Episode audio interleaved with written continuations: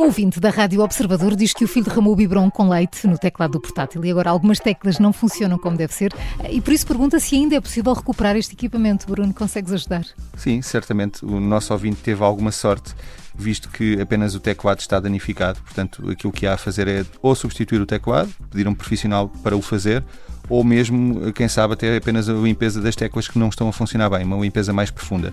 Futuramente, a sugestão é, sobretudo, desligar o equipamento, secar com uma toalha, eventualmente um secador que tenhamos em proximidade e procurar uma assistência técnica, porque aí sim será feita a verificação se o dano é um dano extensível ou não e se o computador é fácil de recuperar sem qualquer uh, troca de peça.